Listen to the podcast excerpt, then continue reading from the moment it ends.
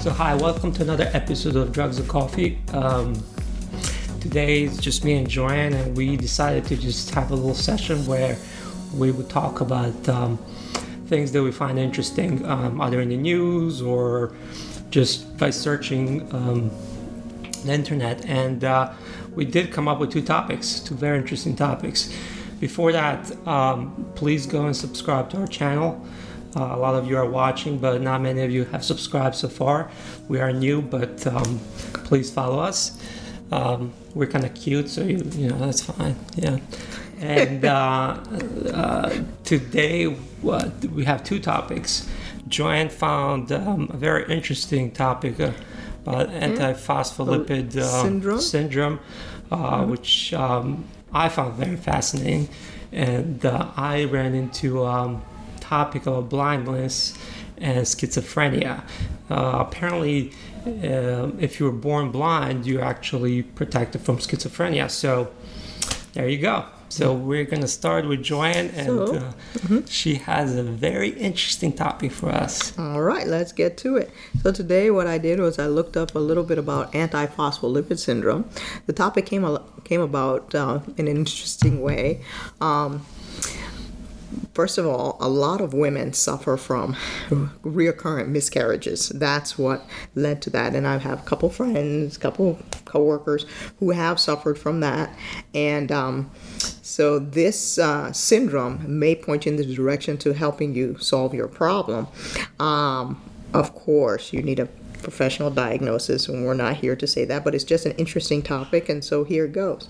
So, here it goes. So if you suffer from a lot of, you know, clots, uh, you know, thrombosis, you know, prematurely, that is prior to uh, an elderly age, or if you suffered from um, recurrent miscarriages, um, this syndrome may be the cause of it. And what they discovered, I believe it was in the 80s, they discovered that a lot of people suffered from high uh, antiphospholipid markers in their blood tests, coupled with clinical manifestations. So they would suffer, in addition to that, they would suffer um, high numbers of miscarriages. They would suffer from like premature um, myocar- um, heart attacks and clots in, in different parts of their body, like um, venous uh, deep vein thrombosis, so clots, DVTs, as well as um, clots in their lungs.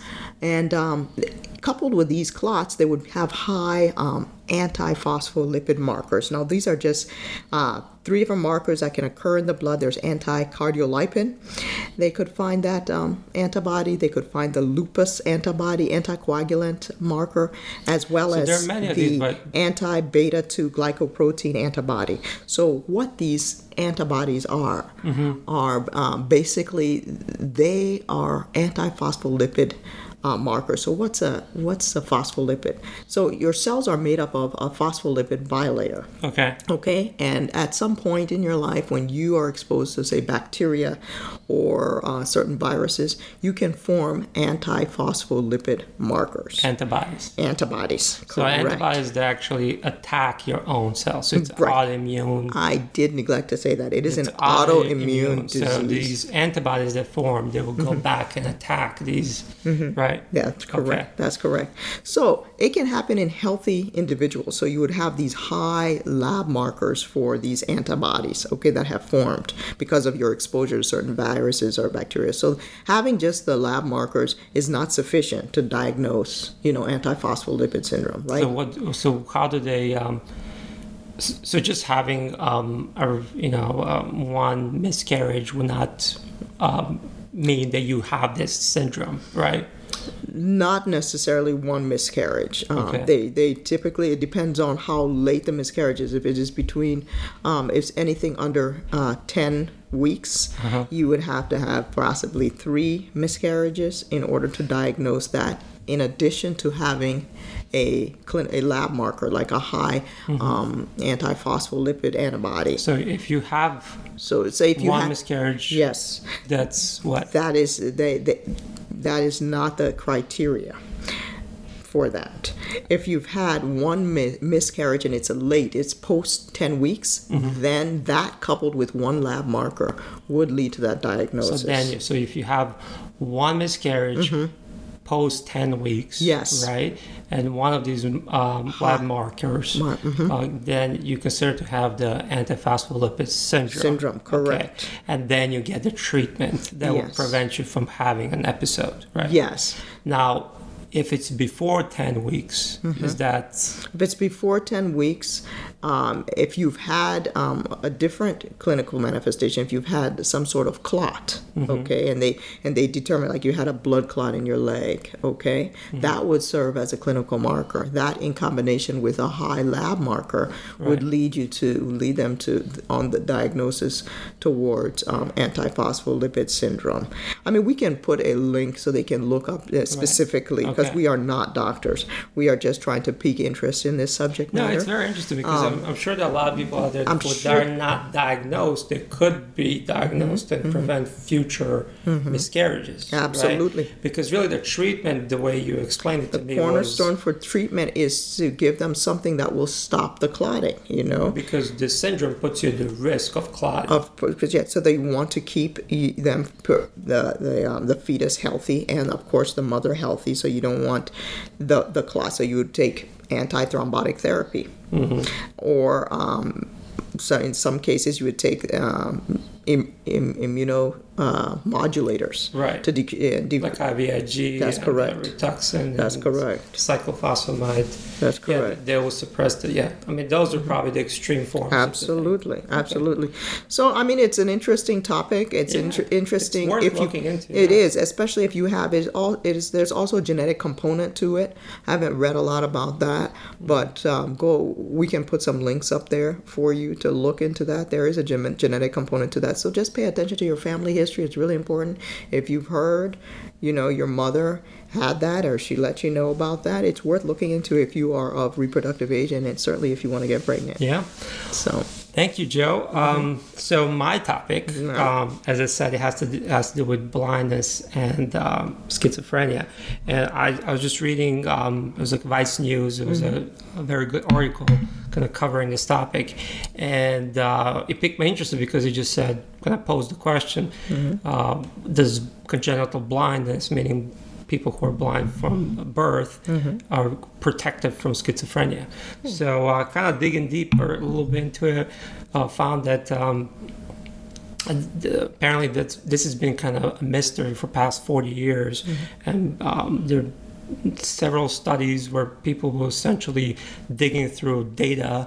Um, there's a woman in Australia that kind of went through uh, half a million records of, of, of uh, kids born uh, blind, and um, they just couldn't find anybody.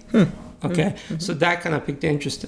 Uh, long story short, um, essentially what it comes down to is that uh, schizophrenia by itself, so that's hallucination, hearing voices, seeing, you know, images they're not there. Um, is it's it's not that it's clearly it's connected to your brain, but it's also connected to the visual and the hearing, mm-hmm. and just generally your senses. Mm-hmm. Okay, mm-hmm. because uh, the easiest way to explain it is that your brain is constantly trying to predict what's going to happen. Okay, so it's using the past experiences to create the future in your brain, mm-hmm. right? And then your vision mm-hmm. or all your other senses are recording what's happening currently and sending that sending that signal to the brain, mm-hmm. and that the brain is actually uh, correcting its prediction constantly. So it's constantly like, okay, I'm predicting, oh, it's wrong, but this is what's happening. And it's learning. Okay, so it's this ability of the brain to quickly process these predictions and fix them in real life. So now, um, uh, if you're congenitally blind, you first of all you don't have any prior experiences visual, right?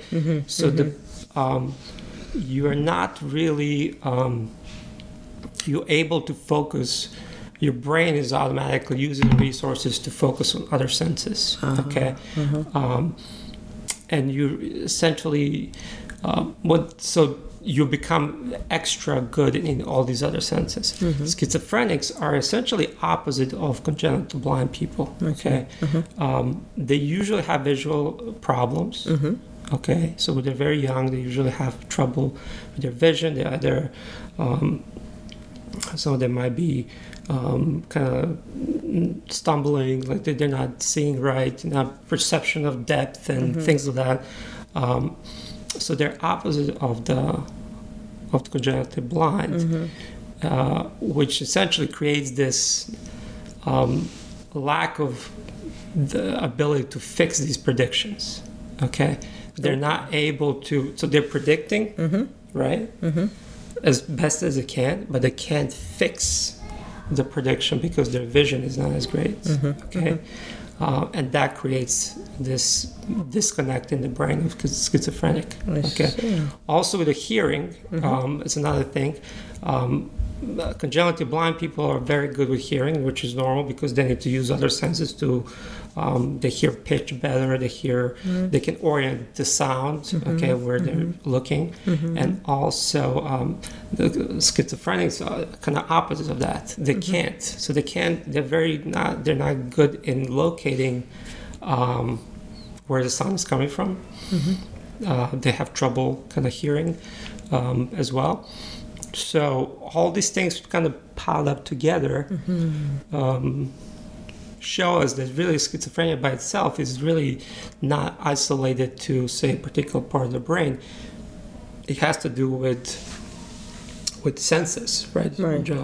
And they, also they go into um, touch and sensory, you know, as well.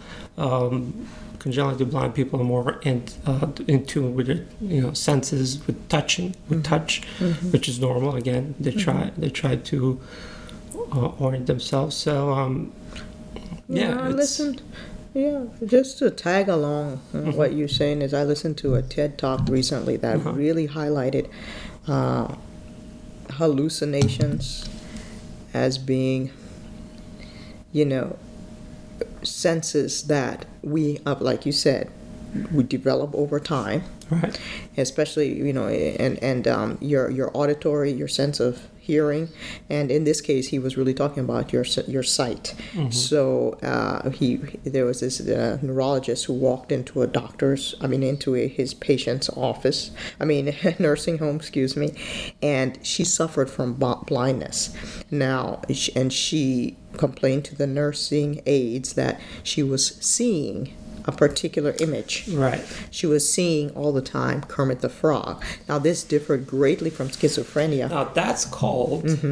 There's a name for that. Oh, what is that called? It's called uh, Charles Bonnet syndrome. yes, that is Charles exactly Bonnet syndrome is it. interesting because uh, so people that lose sight later in life, That's right. okay, uh, they tend to manufacture hallucinations. That's right. I mean, they have hallucinations, Right. but it's really their brain again trying to do the same thing, you know. Well, it's But it's not schizophrenia. but it's not schizophrenia because these uh, these um uh, visual hallucinations were not connected to her personally. And that's what really defined the difference between you know being schizophrenic being schizophrenic and having these hallucinations. So my question is uh, well, let me just jump forward a little bit. At the end of his talk, he revealed that he himself was going blind, and yes, he had hallucinations, and he had this hallucinations of he saw triangles and shapes, and he was a neurologist. He was very aware of what was happening.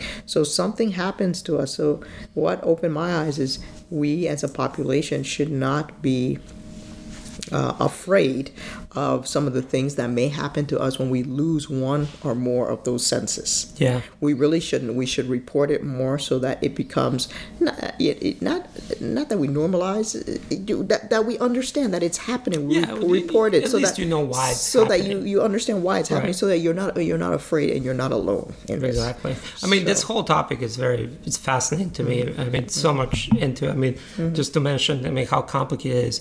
For example, if you're born blind and deaf, you don't you don't get the same quote unquote protection from schizophrenia, Interesting. right? Yeah. Um, why I don't know, um, but that's that's what they found, and um, also there's two types of um, uh, people uh, are they're born blind, they're congenital blindness or Mm-hmm. peripheral blindness. Congenital blindness has more to do with, um, the, I mean, cortical blindness. So congenital blindness can be split into cortical blindness and peripheral blindness.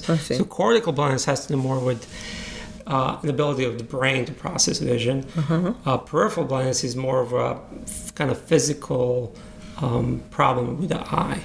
Okay.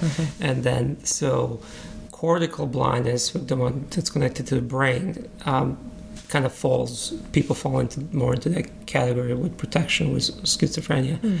Peripheral, they I think they've had some cases of people with peripheral blindness having schizophrenia. Interesting. Um, but it's again, it's still ongoing. People doing research. They're trying to figure out how this is, you know, how that our brain is working. I mean, that's fascinating to me. It's an interesting So- world we live in. Yes, yeah, yeah. So go So- go out there and read. Um, And call us um, with your feedback. If you if we said something that's wrong, which is very possible, Mm-hmm. um, put a comment down there. Um, send us an email, um, and we next episode we'll address that. And um, so that's it for us. Thank you. Thanks.